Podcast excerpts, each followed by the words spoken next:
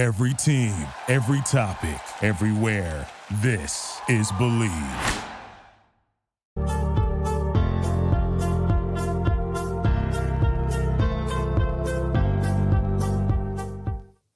Good evening, Razorback fans. Welcome to the one, the only Hog Talk podcast, live from the Sterling Soap and Roaster Studios, or part of the Bleav in Buzz Radio networks, where you can hear us on all podcast platforms, as well as Buzz to 106.7 in Central Arkansas. So please like, rate, and review our podcast.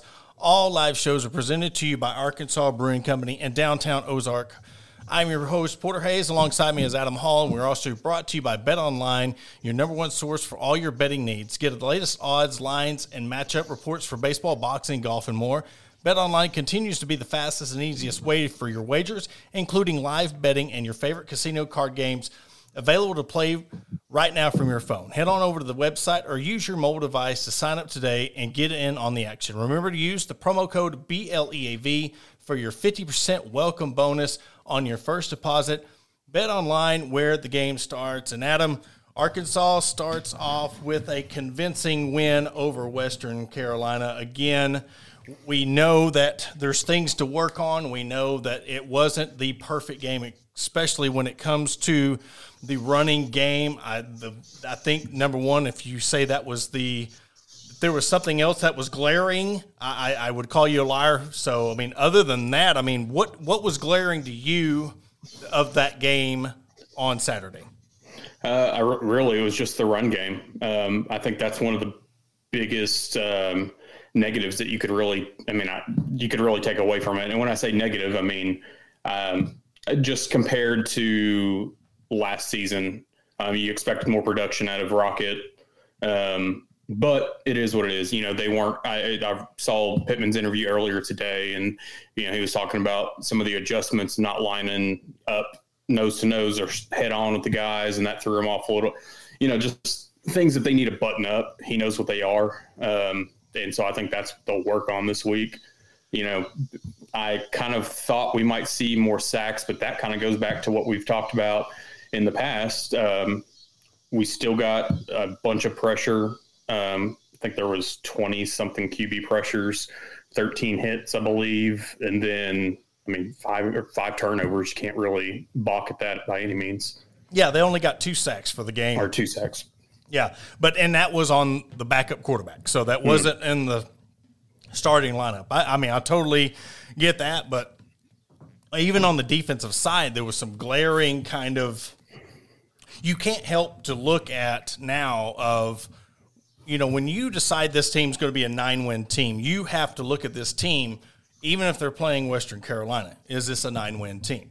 There was a lot of things that were alarming of with the run game. If you can't run on a team that was picked to finish fifth in their conference, you know, at one point they had negative two yards rushing mm-hmm. for the game. They ended up with 148 yards total rushing, but even if in the second half or so be it, you can't have the runs that that production against a Western Carolina and then end up having that in the SEC. And I know again, week one overreaction, we have time to fix that because on the other end of that, they did pass blocking so well. Oh yeah. So that's where the hope lies. Okay, they they pass block very well. I mean, dude, I mean you were talking about KJ Jefferson, 18 for mm-hmm. 23, 246 yards, three touchdowns, only was sacked one time. And the, the you the guys that really stepped up, you look at the cross the board. Andrew Armstrong had 78 yards receiving. Wilson with that long touchdown run of 65 yards on the second play of the game, and then TeSlaa, you know, what I really liked they was 25 targets and there was only five missed passes. There was only 5 mm-hmm. drop passes. And I'm to, yes, KJ played a hell of a game. But how many times have we seen KJ struggle because the receivers dropped the ball? The mm-hmm. receivers mm-hmm. kind of, you know, especially like the tight ends, and there was balls that were thrown, or he was being rushed.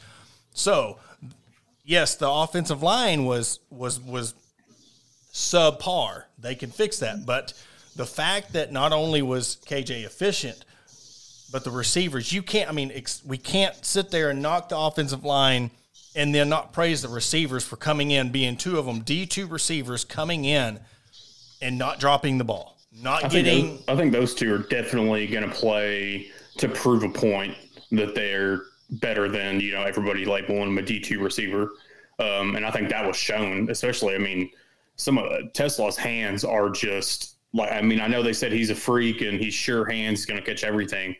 And I mean, he absolutely did. I mean, he was going up to get him full extension.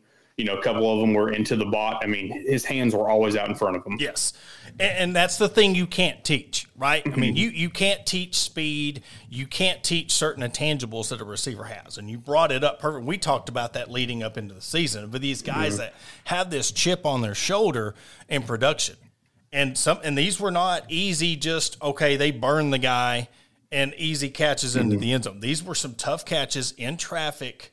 I mean, that's what really impressed me. Of no matter if you are a, a five star guy, you no matter if you come in from a LSU or a Georgia, or you come in and you're wanting to prove a point. That's what you did. Uh, Michael mm-hmm. brings up the point. Do you think Western Carolina loading the box affected our running? Yes, but it shouldn't have. Um, you, you just can't. You can't allow. I, I. It doesn't matter. Game one. If you got the offensive line and the running back and the quarterback, you can't let a team like Western Carolina do that. Now you've got time to fix that. I'm not saying all is lost.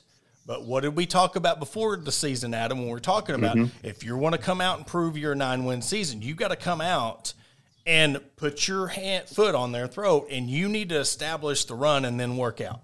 Yes, they had to mix it up, but you know what I'm talking about. Oh yeah, I mean that was, you know, first when they when they first came out on offense, you know, I figured the I wasn't shocked by the 65 yard touchdown.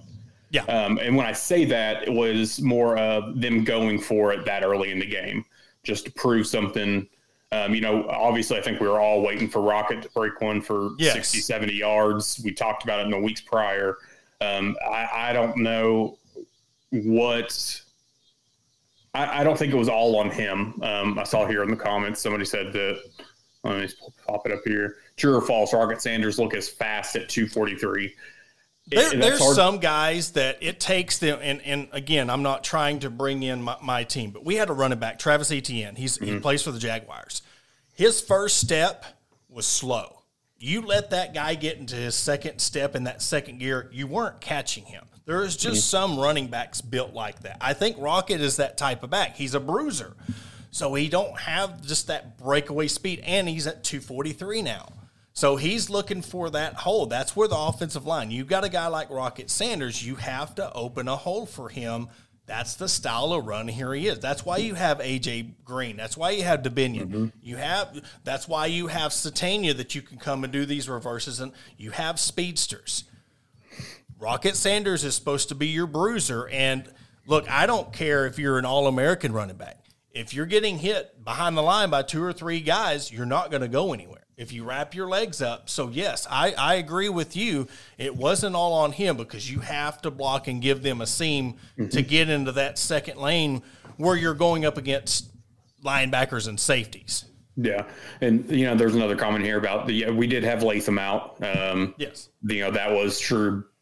I I don't know that that really affected a whole lot, and I don't want to sound like that um, that would that he's going to make or break things. I mean, I know it was a little bit different for Beaux Limmer, but you know this is what they've been practicing, and I know that mm-hmm. like with the the miss snap or the over snap on KJ, you know they were talking about the humidity and his hands being wet, and you know it's just it's little things like that. They that it's never an issue until it happens. Yes. So you know it was one of those we thought that this offensive line was going to come in and be great, but that was one of my questions coming into the season. Yeah, was the offensive line.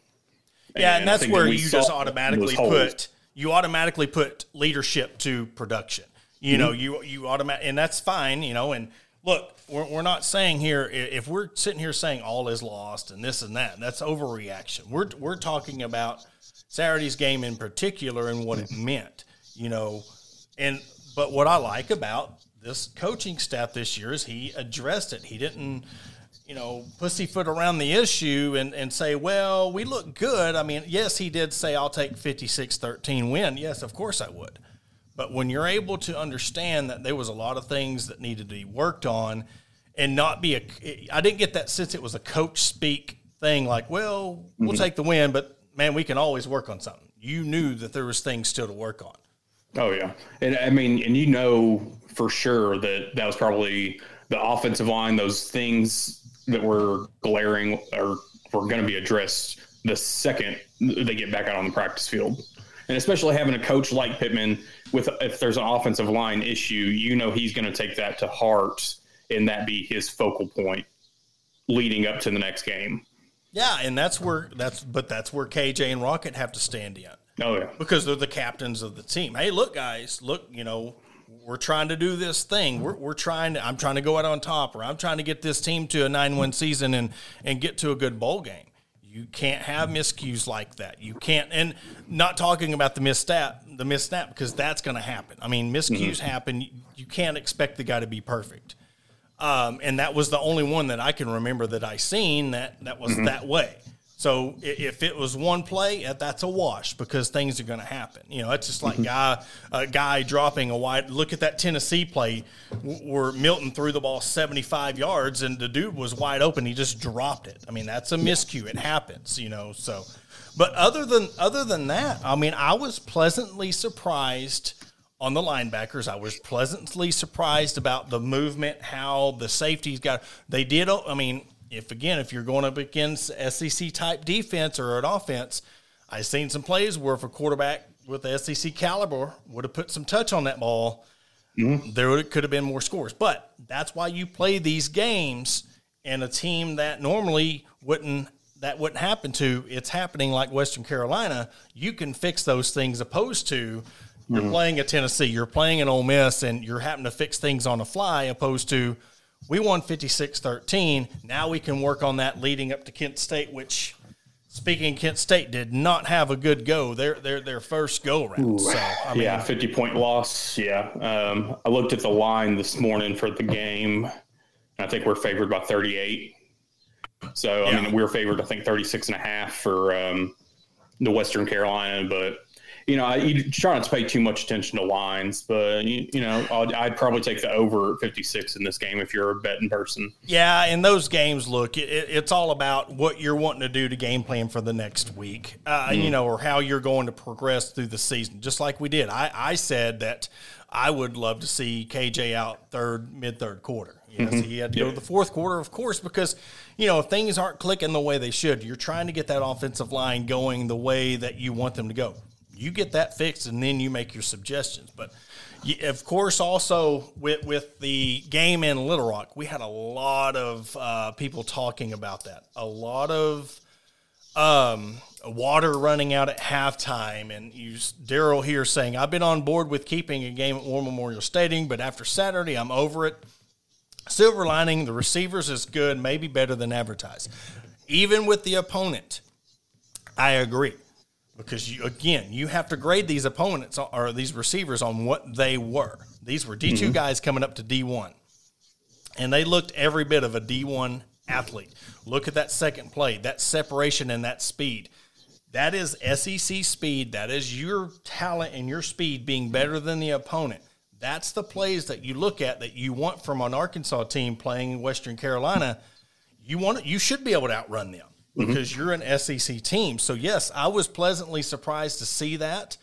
I felt like the second and third quarter, they kind of got stagnant and, um, you know, just kind of got complacent a little bit. Couldn't they were letting Western Carolina kind of show them that hey, we're here to play, and got hit in the mouth a little bit. But you yeah. know, I mean, one thing that I liked, I mean, I think there was, I think it was in the first quarter. Um, Armstrong was running a route and ended up on the sideline. I think it was overthrown by yes. KJ. I think that was um, but, his first incompletion, if I'm not yeah, mistaken. it was. Yeah. It, but Armstrong's body language after, and the camera was on his face, you could kind of see the look of determination. And mm-hmm. I mean, he, you know, some players are just going to jog back, whatever. And he's, yep. just, he hopped up and he's just like, no.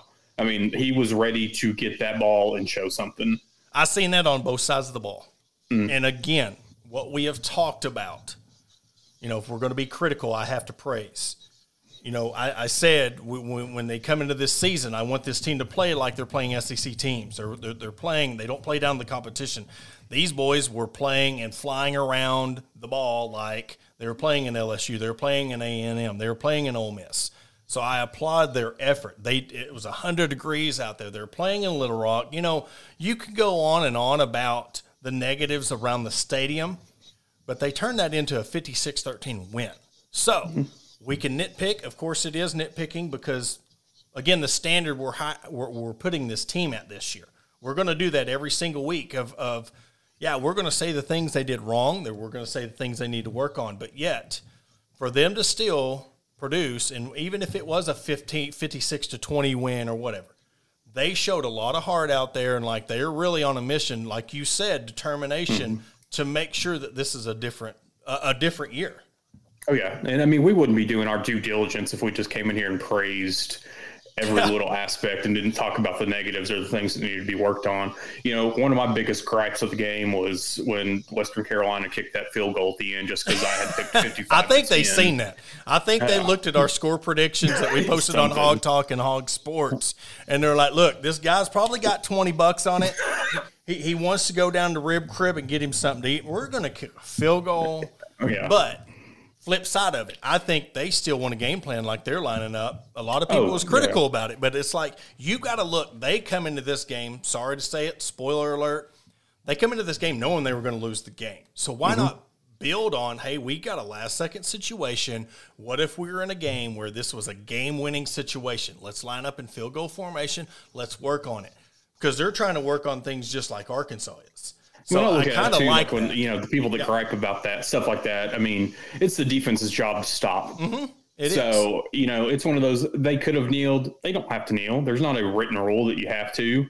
So so be it. Hey, you, know? you play to the whistle. I, I exactly. say play to the whistle. You know, and the only people who gripes, only people that had money on the game. you exactly. know, I mean, that's yeah. just.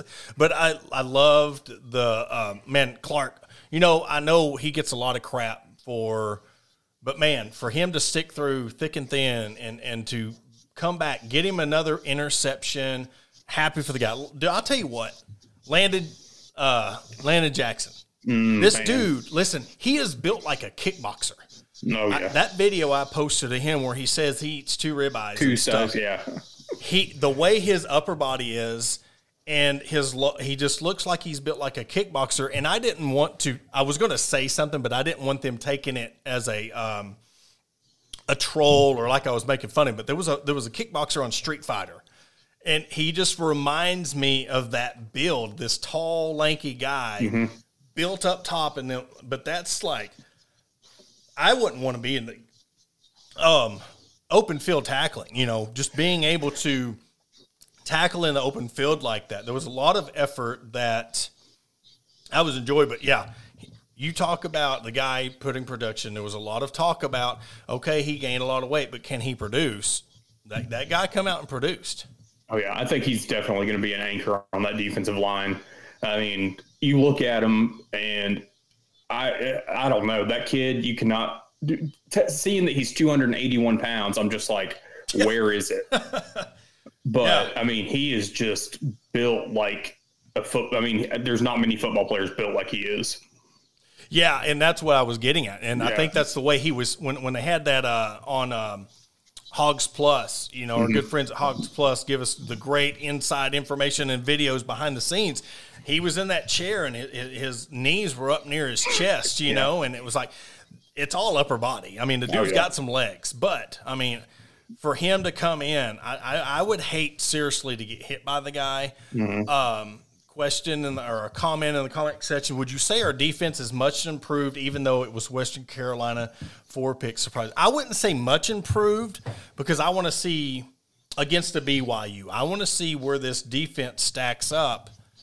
And I want to see them down the road. I mean, mm-hmm. let, let's see where this depth comes in. I'm not ready to say after one game they're much improved um, if they would have just totally dominated, got a bunch of sacks, and of course, yes, they had four picks, but I mean, when you're down and you're trying to fight your way back in the game, quarterbacks are going to make errant throws. They're going to throw it into into coverage. They're going to allow the defense to have more chances. I'm not saying it was all Western Carolina's fault that Arkansas got the turnovers.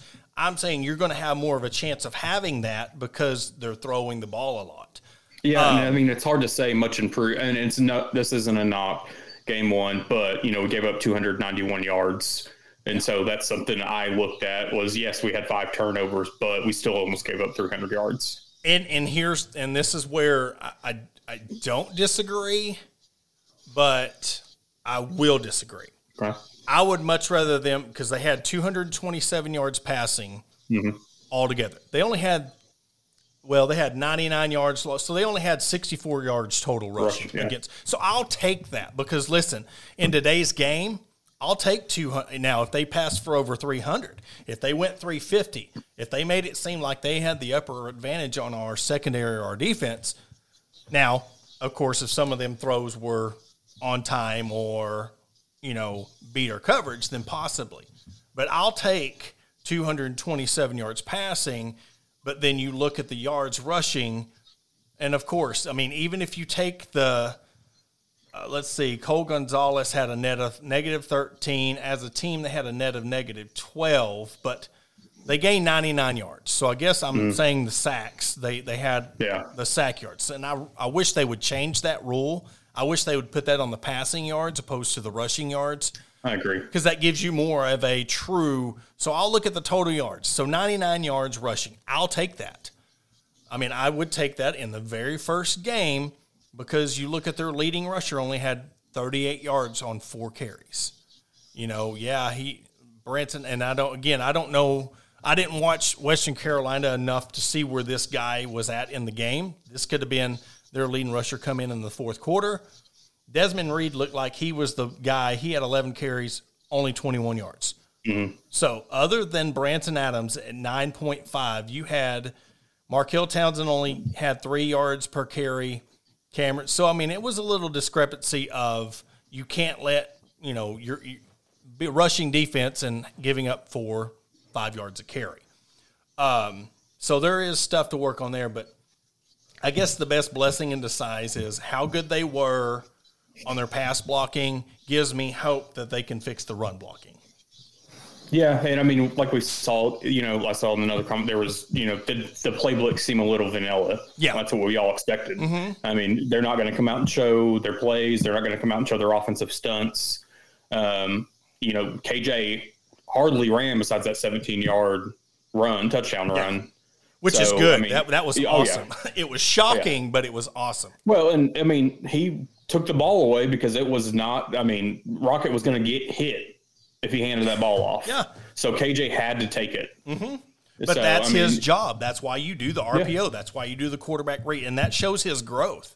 Mm-hmm. And but that also shows the relationship him and Rocket have. Look, if if Rocket and him didn't have that relationship and that trust, Rocket would have probably tried to just hold on to that a little bit more, and that causes a turnover. It don't because Mm-hmm. a loss. It's plays like that that causes turnovers. And I want to bring up a small point right quick on that play. That shows the mental growth of this team the ego. We're talking about the, these small wins, these small plays. Remember plays like that when we're looking forward to this team. If you're willing to let KJ be like, I got this, let me have it, and you let him do that, and he turns it into a positive, or you just have the trust in him, even if it turned into a two yard gain or a negative play. That trust prevents turnovers, and that's mm-hmm. going to be huge come SEC play.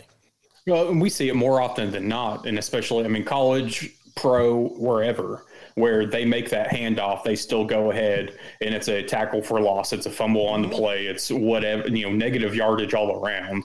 So, I mean, kudos to them for for to to do what he did, and then just the add, icing on the cake was it being a touchdown run too.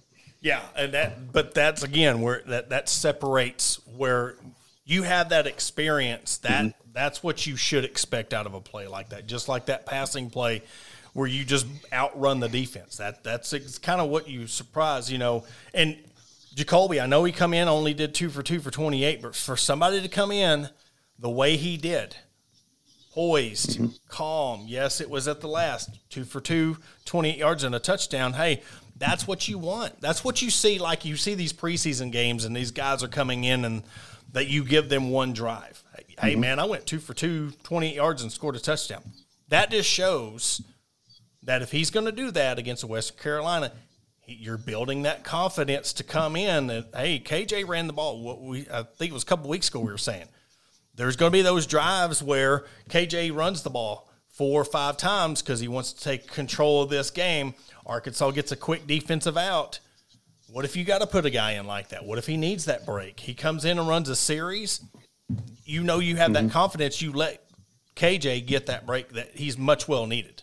Oh yeah, and I think poised is the absolute perfect word for Criswell whenever he came in. But you know, make the most of those opportunities and those chances when you get them, which is like, I mean, even in the NFL, guys trying to do in preseason. Um, I mean, Brandon Allen, and this is not a shot at Brandon Allen, has made a career in the NFL being a backup because he is poised when he comes in. He plays the preseason well, yep. and he keeps getting signed as a backup quarterback but it's been what five, six, seven, eight years now that he's been doing this. Yeah. So you know, some guys, this is what they're built for. Exactly. I mean, I'm not saying Criswell's yeah. a career backup quarterback. It's not what I'm saying. But Criswell's making the most of his opportunity when he gets it.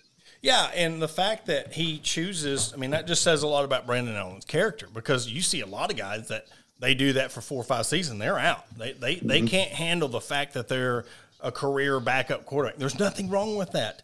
There's only 31, 32 positions. Not everybody can can be the starting quarterback, and there and that's I think that's where a lot of this gets lost. People don't realize how hard it is to get into college, much less get drafted to the NFL. And then all these years, you're still fighting for a pos- starting position. That that's not a knock to Brandon Allen at all. Hey, I'll go be a practice squad quarterback yeah, for a few right. hundred thousand dollars yeah. a year. Pay me six hundred thousand dollars to yeah. practice. We talking about practice, exactly. Know? Before, so. but before we head to break, though, we, we got about four minutes to our break. Mm-hmm. Hey, Max Fletcher, five punts, uh, two hundred and forty-five yards, forty-nine yard yards. punt average. But more importantly, again, I don't care who the opponent was. There was three punts in a row. He totally, totally flip the field. And I, I want to bring this up because Brian just asked about Max Fletcher. Look, I promise you, I didn't see this comment before I said it. So we're, we're kind of thinking and, you know, we're kind of jinxing each on other on that comment. Yeah. yeah. But no, I mean, field, that's what we said. You flip the field. And doing that is more just as important as any aspect of this game. You know, you're on the 40 yard line and you're able to punt the ball 40, 50 yards and the opposing team is sitting there starting at the 10 opposed to the 30 or 40, one, you, you say you're in the end of the second quarter and you want to prevent somebody from scoring before halftime and then they get the ball right back. You punt that daggum thing and it goes to the 10, 15 yard line. That totally changes the game plan of opposed to we're going to go in halftime, try to, of course, we're going to try to score, but I'm mm-hmm. talking about the aggressiveness they're going to try to go down and score, try to get in field goal range. If you punt the ball and you're not flipping the field and they get to start at the 30 or the 40, now we're talking about instead of field goal, we're talking about, hey, let's try to score a touchdown and get the ball back and go on. I mean, that's what I get for that vibe. And I'm telling you, him punting the ball like that was, I mean, it, it, it was amazing to see. Yeah, I was unsure about Fletcher coming into the season, um, just from what we saw previously. Um, I, you know, I was expecting that 32 to 36 yard um, punt average, which I, I, I, was hoping for better, but to see him come out and average, you know, 49 yards a punt was just absolutely a blessing and a good thing to see. Yeah, and and that and that's the thing. We're going to look at that, and of course, I mean pressure and stuff like that. Mm-hmm. I mean, when you're playing SEC teams, I'm. Oh yeah. But it was just a breath of fresh air. We're talking about you know what we're used to seeing per se, and it was just those are another one of those small wins that you're going to see that, and you really want to. And I want you know when you're watching these games that won Arkansas, you know they're kind of going to win or look for those small things. Start looking at those and point out those intangibles. Point out those things that, that's different. That that you're like, okay, this is what I see different in this team. I see that you know this team's improved here, not just a talent wise. What what do you think is going to help them move on? And of course, you know, next week with Kent State coming in, playing in Fayetteville for the first time this season. You know, it's gonna it's gonna add a lot of extra emotions and really finally a lot of these guys playing in front of uh you know the, the, the Fayetteville faithful for the first time but It, like I said, a lot of I'm still standing on where I see. I didn't see anything that, unless of course the the offensive line starts really showing differences. If they come out and have a repeat performance next week against Kent State on the old line, I might start kind of worried about my nine win prediction. But I mean, you sure that up, and and you get that run run blocking along with the pass blocking. I still stand by the whole that that's why I still stand by it because they did a great job pass blocking as well. Yeah, and I think you know there were some questions that you know maybe not the public were privy to or knew about. Or I mean, there were offensive line questions mm-hmm. leading up to last week or this last weekend. So I think there's still a few things that they're working on, and uh, it kind of showed Saturday. So you know we'll see what's changed or fixed this coming Saturday to see what where they're going to be at.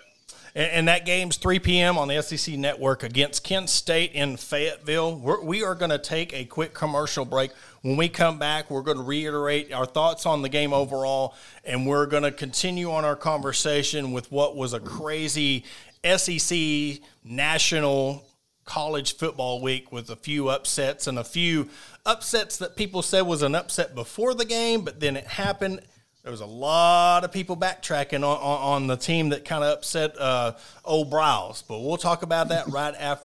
For the ones who work hard to ensure their crew can always go the extra mile, and the ones who get in early so everyone can go home on time, there's Grainger, offering professional grade supplies backed by product experts so you can quickly and easily find what you need. Plus, you can count on access to a committed team ready to go the extra mile for you. Call, clickgrainger.com, or just stop by. Grainger, for the ones who get it done. After the break. Attention DIYers and home improvement enthusiasts. Are you searching for the right tools and the supplies to tackle your next project? Look no further than Mentor's Hardware Store. With locations in Ozark, Alma, and Clarksville, our vast selection of hardware and building materials is sure to have everything you need, whether you're fixing a leaky faucet or building a new deck. Plus, our knowledgeable staff is always on hand to offer expert advice and guidance. And with our competitive prices and convenient online ordering, Mentor's Hardware Store is your one stop shop for all your DIY needs. Visit us today and let's build something amazing together. Are you in need of legal representation? Look no further than the law offices of Robertson, Beasley, Shipley, and Robinson. As the oldest law firm in the River Valley, we have been serving our clients for over 100 years, with locations in Ozark, Fort Smith, and Springfield. Our experienced team of attorneys provide expert guidance and advocacy in a wide range of legal areas, including personal injury, family law, criminal defense, and more. Trust in our history and experience to get the results you deserve. Contact the law offices of Robertson Beasley, Shipley, and Robinson today at 479 782 8813. That's 479 782 8813. Are you looking for a place to grab a cold drink and some delicious food? Look no further than Arkansas Brewing Company. Located at 201 South First Street in beautiful downtown Ozark, our establishment offers a wide selection of craft beers and tasty eats. But what sets us apart is our welcoming atmosphere and friendly staff. At Arkansas Brewing Company, you'll always feel like part of the family. So visit Destiny and Christopher Brockett and staff today and see for yourself what makes us the go-to spot for locals and visitors alike. Arkansas Brewing Company, come for the drinks and stay for the friends.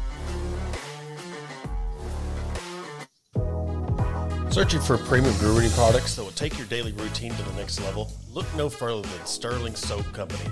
Our handmade soaps, aftershaves, and balms are made with only the finest ingredients that give you the ultimate grooming experience. With a variety of scents to choose from, there's something for everyone. Plus, our products are crafted in small batches to ensure the highest level of quality. So why wait? Visit www www.sterlingsoap.com or visit our retail store at 16 West Walnut Street in Paris, Arkansas. Shop our collection and discover the difference for yourself. Upgrade your grooming routine with Sterling Soap Company. And want to welcome you back to the Hog Talk podcast. And Adam, before we switch topics, I guess what we'll start doing, you know, after every game, kind of, I guess we'll give an overall grade of what we thought of the team, and and, and I'll start us off. I want to say B plus. I mean, because I mean, the only thing that you could really say was a few maybe miscues on the coverage on the defense. Uh, the O line, I mean, not being able. So I, I will go B plus on that aspect of because the efficiency of KJ, four interceptions. I mean, being able to hold them to 13 points. I mean, so there was a lot of positives that outweighed the negatives, but B plus for me because there is still some things you need to work on. And again, if they weren't as well on the pass blocking, I would drop it all the way down to a C. But again, reiterating, knowing that they were able to pass block well and allow KJ to be so efficient gives me hope that they'll go they'll get that stuff fixed.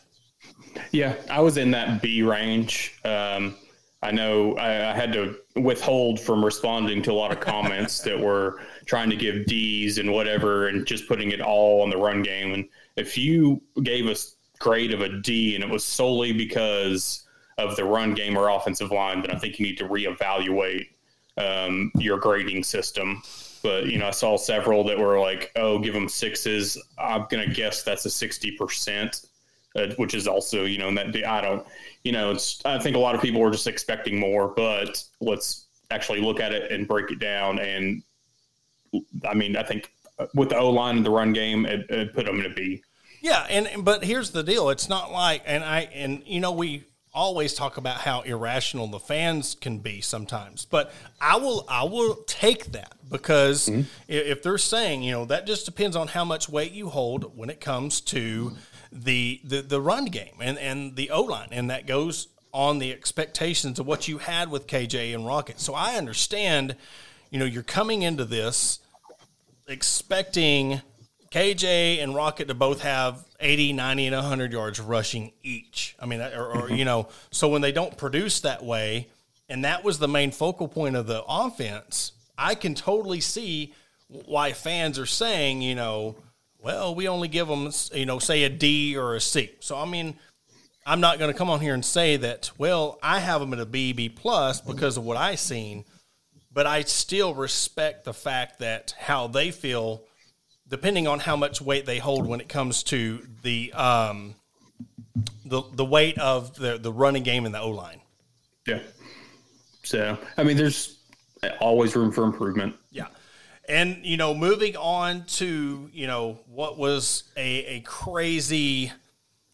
Ah uh, man, what would you say was the biggest when it comes to? I'm going to give you two games. Was you more surprised about Florida State beating LSU, or was you more surprised that Colorado beat TCU?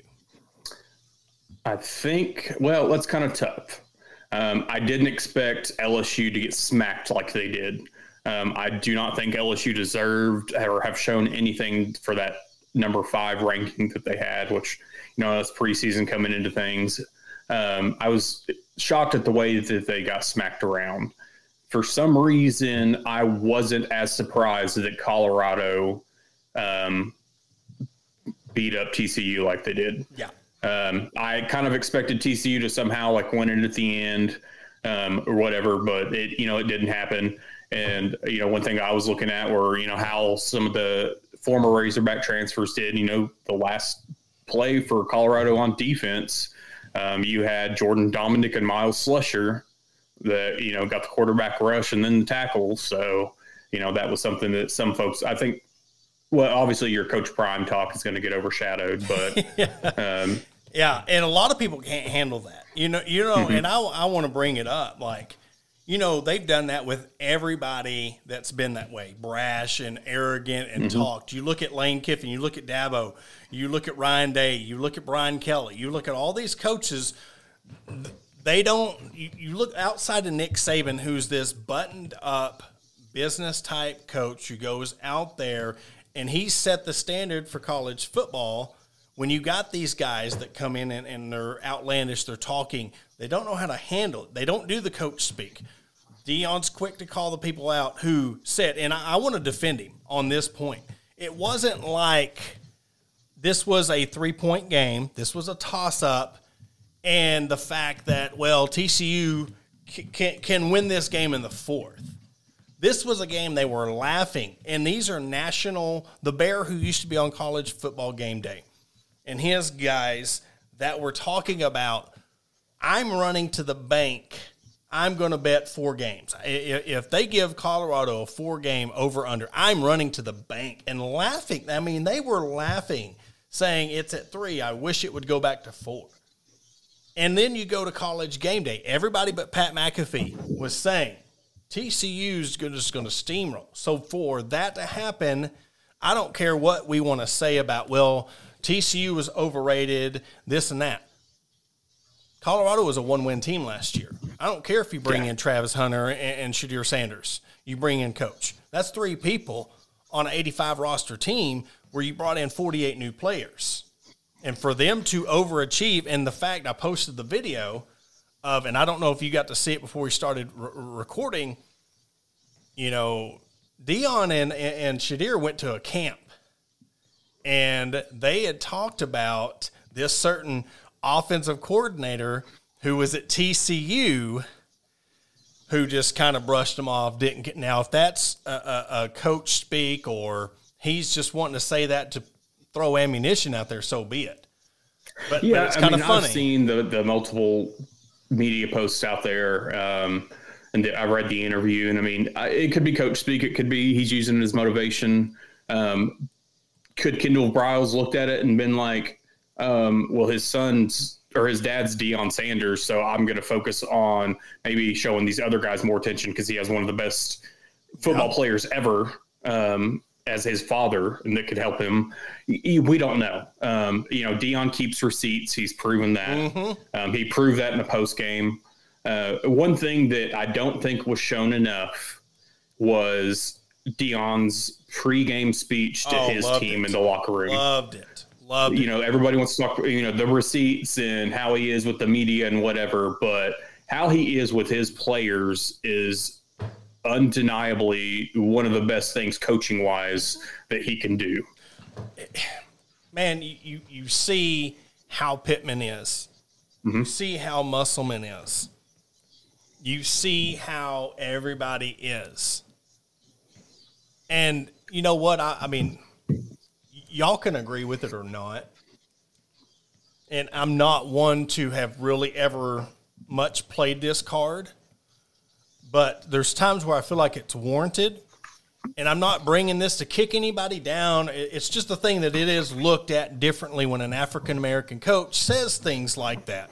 Because Dabo has been like that. Yes, everybody you know, hates him and stuff, but it is looked at at a different lens when an African American coach, and I think at times it's not fair because nobody at the beginning of Dabo's career were they hoping for him to lose. They just straight didn't think he could win at Clemson. You, you look at Lane Kiffin and how he is; they just straight wanted him to lose. You know, they didn't give him a chance. They didn't think. So when it happens with Deion and they don't like it, but then he calls them out on that I think it holds weight because it is true to a certain extent. You know, I'm not one to sit there and, and, and throw it on every every aspect.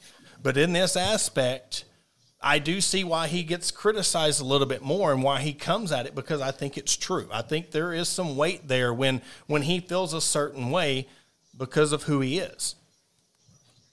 Yeah, and I mean, he was going into uh, he's going into every game really at Colorado that you know, if he wins, um, great. Media writers are going to find something to talk yep. about, whatever. When he loses, because the day will come that Colorado yep. loses, they are going to be bashing him left and right. Yep. He could not really go into that game and just get a pat on the shoulder for winning. No, and that's what really pissed me off about it because it's like you can't sit here and say this was a 20, 20 point dog he had no chance, and then and then he wins. They're like, well, uh, it's because TCU was overrated. It was because you know you're automatic, and that's what really got me to, to it holds weight is because they gave them no credit hardly. It's like they were just trying to make an excuse of why they was wrong on picking the game like that, opposed to giving the man credit for look how many other coaches can come in. It doesn't matter. Just like what we were talking about it don't matter mm-hmm. if it's Colorado or Alabama or Georgia. Who can come in, brand new coach, brand new staff, and bring in 48 new players? And of course, oh, we're taking over a team that was 1 and 11 last year, and you're playing the defending national champion or the defending runner Runner-up. up. I mean, it, it's not like it would be totally different if we were out of whack on this because it was Utah State or Fresno State or Nevada. You know, this was TCU. Yes, they had a bit of a drop off, but there was one goon on, on, on Twitter and social media that was saying that Colorado was the worst. Other than UMass, they had the worst FBS roster. So mm-hmm. you, you, you got to sit there and take what you want with it. But, you know, beside that game, I mean, LSU was the same way. We got to hold them to the fire. You know, they were coming in, oh, we're going to beat, we're going to win the national championship. It's our year. Brian Kelly's doing this, and then you get smacked. And for Jayden, I mean, I kind of looked at yesterday for Jayden Daniels. Um, kind of put me back to everybody talking about Anthony Richardson being the Heisman winner last year going into the season. Um, you know, it's one of those that I don't, I don't see how J- uh, Jayden Daniels has been put so far ahead of KJ and everybody else when it comes to quarterbacks in the SEC. I mean, they did the same thing with Anthony Richardson last year, and look what happened to him. They do it every year. And and listen, if you're a very very 100% because look over my right shoulder, if you're or left mm-hmm. shoulder, if you're a very very very pro SEC fan, you're not going to want to hear what I'm about to say. They do it every stinking year to an SEC team. They will hype up all these SEC teams. There's always three to four to five. We're always the best, and then two to three of them flop. You're you're you're really hoping that two of them hold on. Look at, I mean, go back to Auburn and Alabama and Georgia and LSU. There's always been one or two. You've never had a league that has been four, five solid in the end like you've thought. There's always been that quarterback, like you said with Richardson. They done it with the the, the Hill kid at Texas A&M. He had that amazing game against uh, Trill Hill. Put him up for the Heisman. Had that great game against Carolina and then flopped. Yep, Kenny Trill Hill was one Yes. of those that, uh, and then I feel like uh, I mean I'm I figured Milton would be getting more talk than Jayden Daniels did. He did. Oh, But- the, oh God! When he threw, listen, when he threw that I mean- seventy-yard ball, I don't know if I can say this with with with the PG. Hopefully, the buzz don't really get, but it, every announcer. Mm-hmm. I mean, they were just going. Oh, I mean, they were going crazy over it. It was, oh my God, there. I mean, oh my God, there it is. But that's talent. You, Yeah. you got to praise that. But I mean, oh, I got your point on that. But yeah, when he threw that bomb and that guy missed it, Mm-hmm. oh my God, they were just. Oh, if Gary Danielson and, and and what was the other guy? Oh God, who's the other guy with with Gary? Ryan Lundquist. Yeah, Brian. Lund- If they were on the call, holy God, I'd have turned the channel. Yeah. it would have been insufferable. Yeah, and I mean, I think I I was looking around. You know, some of these teams, other SEC teams. I mean, they started slow. I remember looking in the second quarter, and I think Georgia was up seven nothing, then fourteen nothing in second quarter. And you're thinking, oh man, this isn't the same Georgia team. And then they come out in the second half and they win like forty eight to three or whatever Yeah. it was. So I mean, it was a slow start for multiple teams. Um, I think obviously you saw that Alabama set with Milroe is going to be theirs, and I mean that man is a monster. He is. Um, I haven't seen a quarter. I mean, I give you know KJ is a big quarterback, but the muscle that Milroe has is, and I thought it was a crazy stat too that he was the first Alabama quarterback ever to throw for three touchdowns and rush for two in one game. But you look back, I guess Alabama's had mostly um, game managers that you know it didn't really happen that often. Yeah, but then again, you also got to look at the last two with with with, with Hurts and uh, Tua. I mean, so yes, I mean it does put it in grand scheme of they. It is the first time in history of having that happen. There's a lot of history behind Alabama. I mean, it had 194 yards passing and and how only had 48 yards rushing. So. Yes, it was great. It's not ever been done before. It was one of them stats. Well, he was the first person you know, on a three-two count to have um, a 400 batting average. You know, it's one of them obscure stats. You're playing Middle Tennessee. Come on, I mean, really. But to me, what I said pre-season, you're giving this team what we call the rat poison, where it all started. And I'm telling you, if this team turns that rat poison, and you got a guy like Milroe, like, all right, you want to doubt me, because outside of Arkansas, let- let's mm-hmm. all Arkansas fans put your glasses on and put your hats on just for a second and, and, and sit in the corner. You know how you get when when KJ's disrespected, or when you feel like look at Stetson Bennett for Georgia. Think about a guy like Milroe of Alabama. You're at the most prestigious university in college football. You're the starting quarterback, and they're like, "Oh, he ain't got it. He ain't nothing." What kind of chip do you think that's on his shoulder? What kind of pressure you put that think that puts on him? He's coming into the starting quarterback at Alabama, and he's got to follow a Tua. He's got to follow a McCarron. He's got to follow a Hurts. So for him to come out and have that performance, I don't care if it was against Roast Beef State, that's impressive because if he's going to do that now, what's he going to do in a few weeks when they get an SEC play? Yeah, and to touch on that, like you're saying with you know the fans and how they react to what they might take as KJ being disrespected. I read an article, I think it was maybe yesterday afternoon.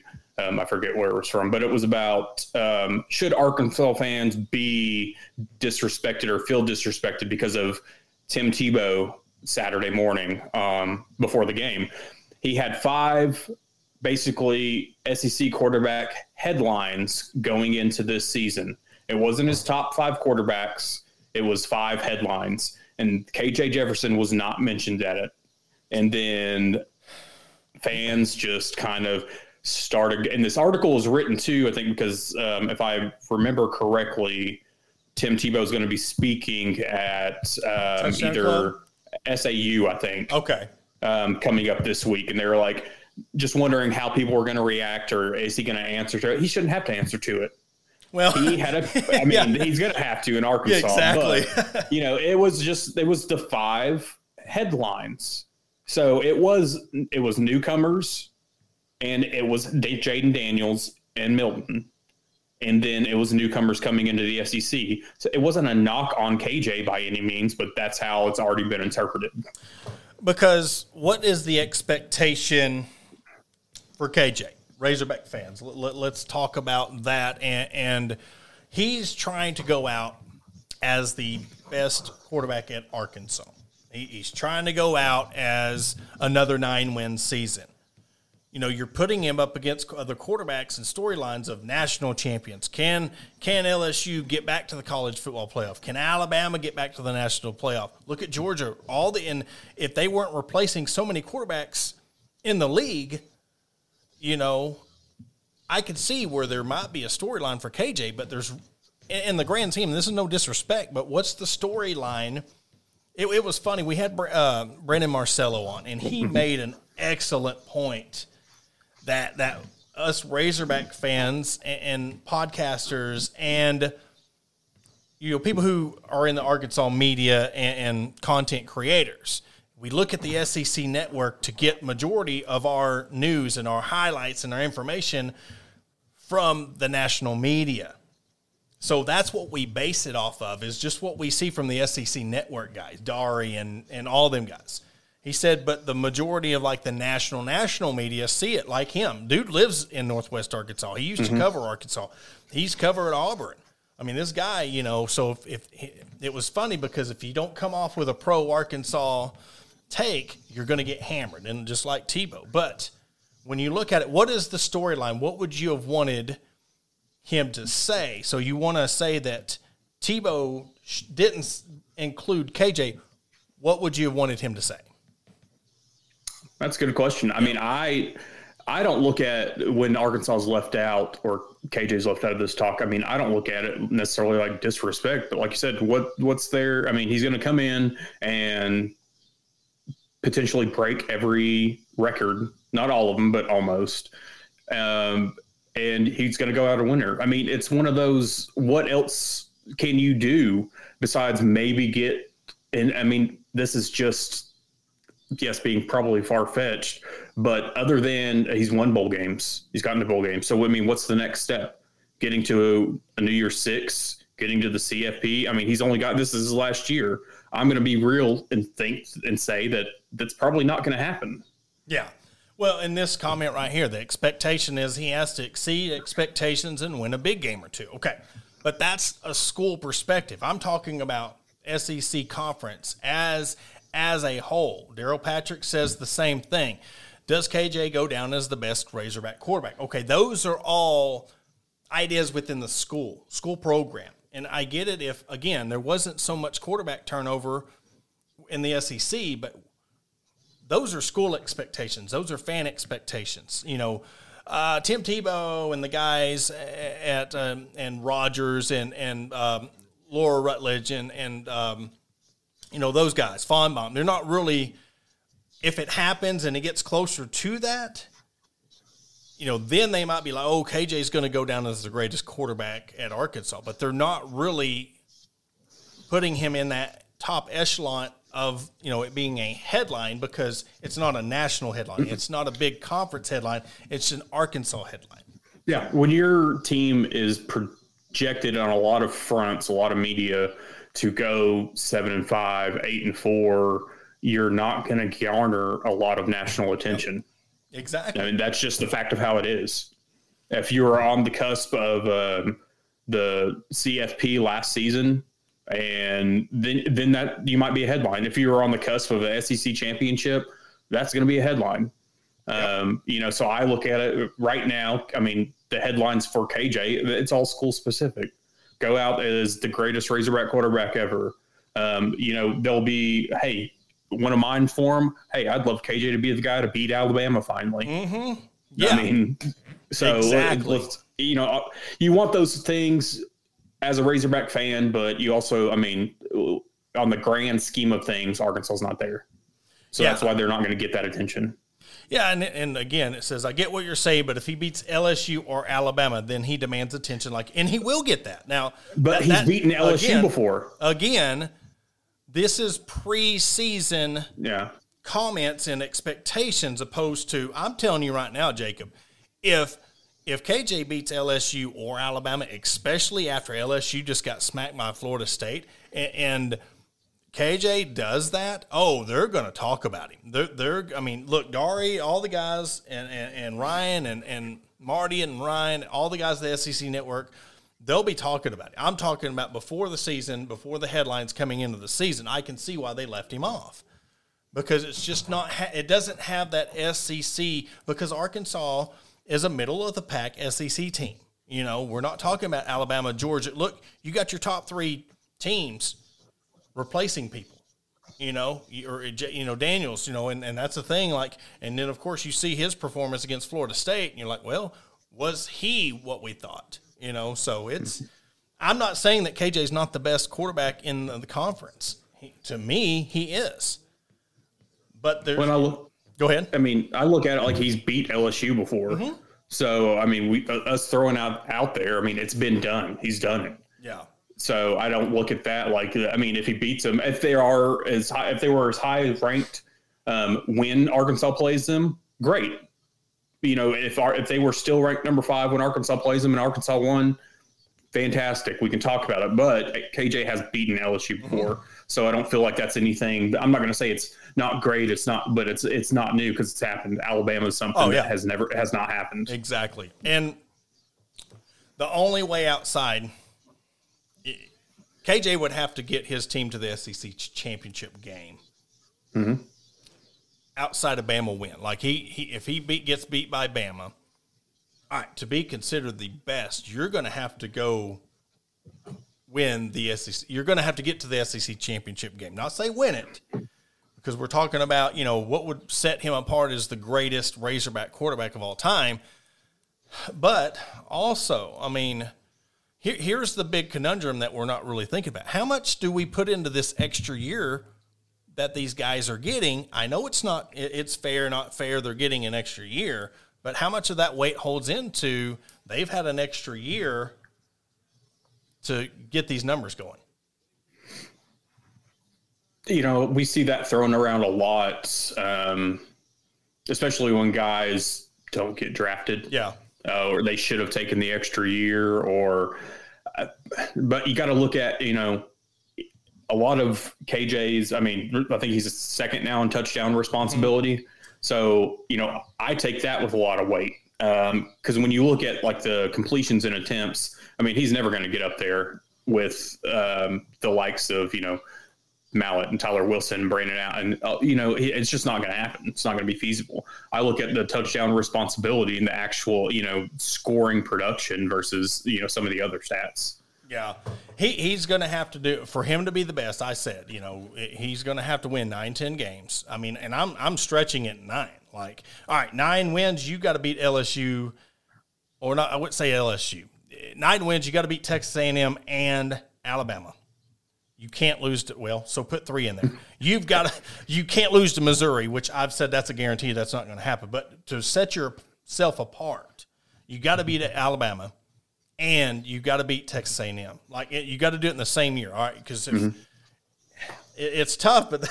look, you're talking about the best. You're talking about what's gonna what's gonna create you. Look, Mallett got you to a, a Cotton Bowl. You know, Stoerner. You know, yeah, Sugar Bowl. Sorry, Sugar Bowl. You know, look what Stoerner's done. Look what Wilson's done. What's KJ going to do opposed to, I mean, can you really say that the greatest quarterback ever to come out of Arkansas got you to a Liberty Bowl or an Outback Bowl? I mean, can we, is, is that enough? And that's just a question. Is that enough to put him up at the top? It's a good question to ask. So, but I mean, it, it, it, and we're like again, we're only in game one. You know, there's exactly. there's a lot of time to you know talk about this team and a lot of things coming up. Um, it, it's Kent State's coming up next, 3 p.m. Of course, Fayetteville. I mean, it's it's awesome that football's back. Uh, it's awesome that we're able to talk about some good things. We're not talking about a struggle win over a mediocre team. So there's a lot more positives than there is when it comes to this team. So, yes. and folks, the game, like he said, is at 3 p.m. on SEC Network. I know that'll be asked 20 more times over the next few days, but we got it. Google up. is Google is your friend. That or just look, we got it pinned on our profile. So exactly. you need to know and every week we'll have that. We'll put it. We'll put up a game day or a game week post. We'll tell you, you know, what time. Of course, uh, if if they pull the shenanigans of uh, changing in, or if there's a game time change, we'll keep you updated. But Adam, you got anything else before we wrap it up? I do not. Um, enjoy the cooler weather that's yes, coming up. I seen that. I've, I've got a game to watch here in a second. We're currently oh yeah, you got Clemson. Right yeah, so we're, we're, we're currently down right now, and I'm very superstitious about how I watch it. But for Adam Hall, this is Porter Hayes again. We're brought to you by Bet Online, and we will catch you next week after the Kent State game.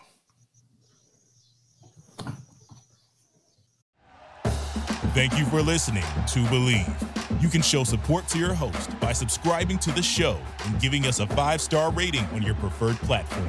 Check us out at Bleav.com and search for B L E A V on YouTube.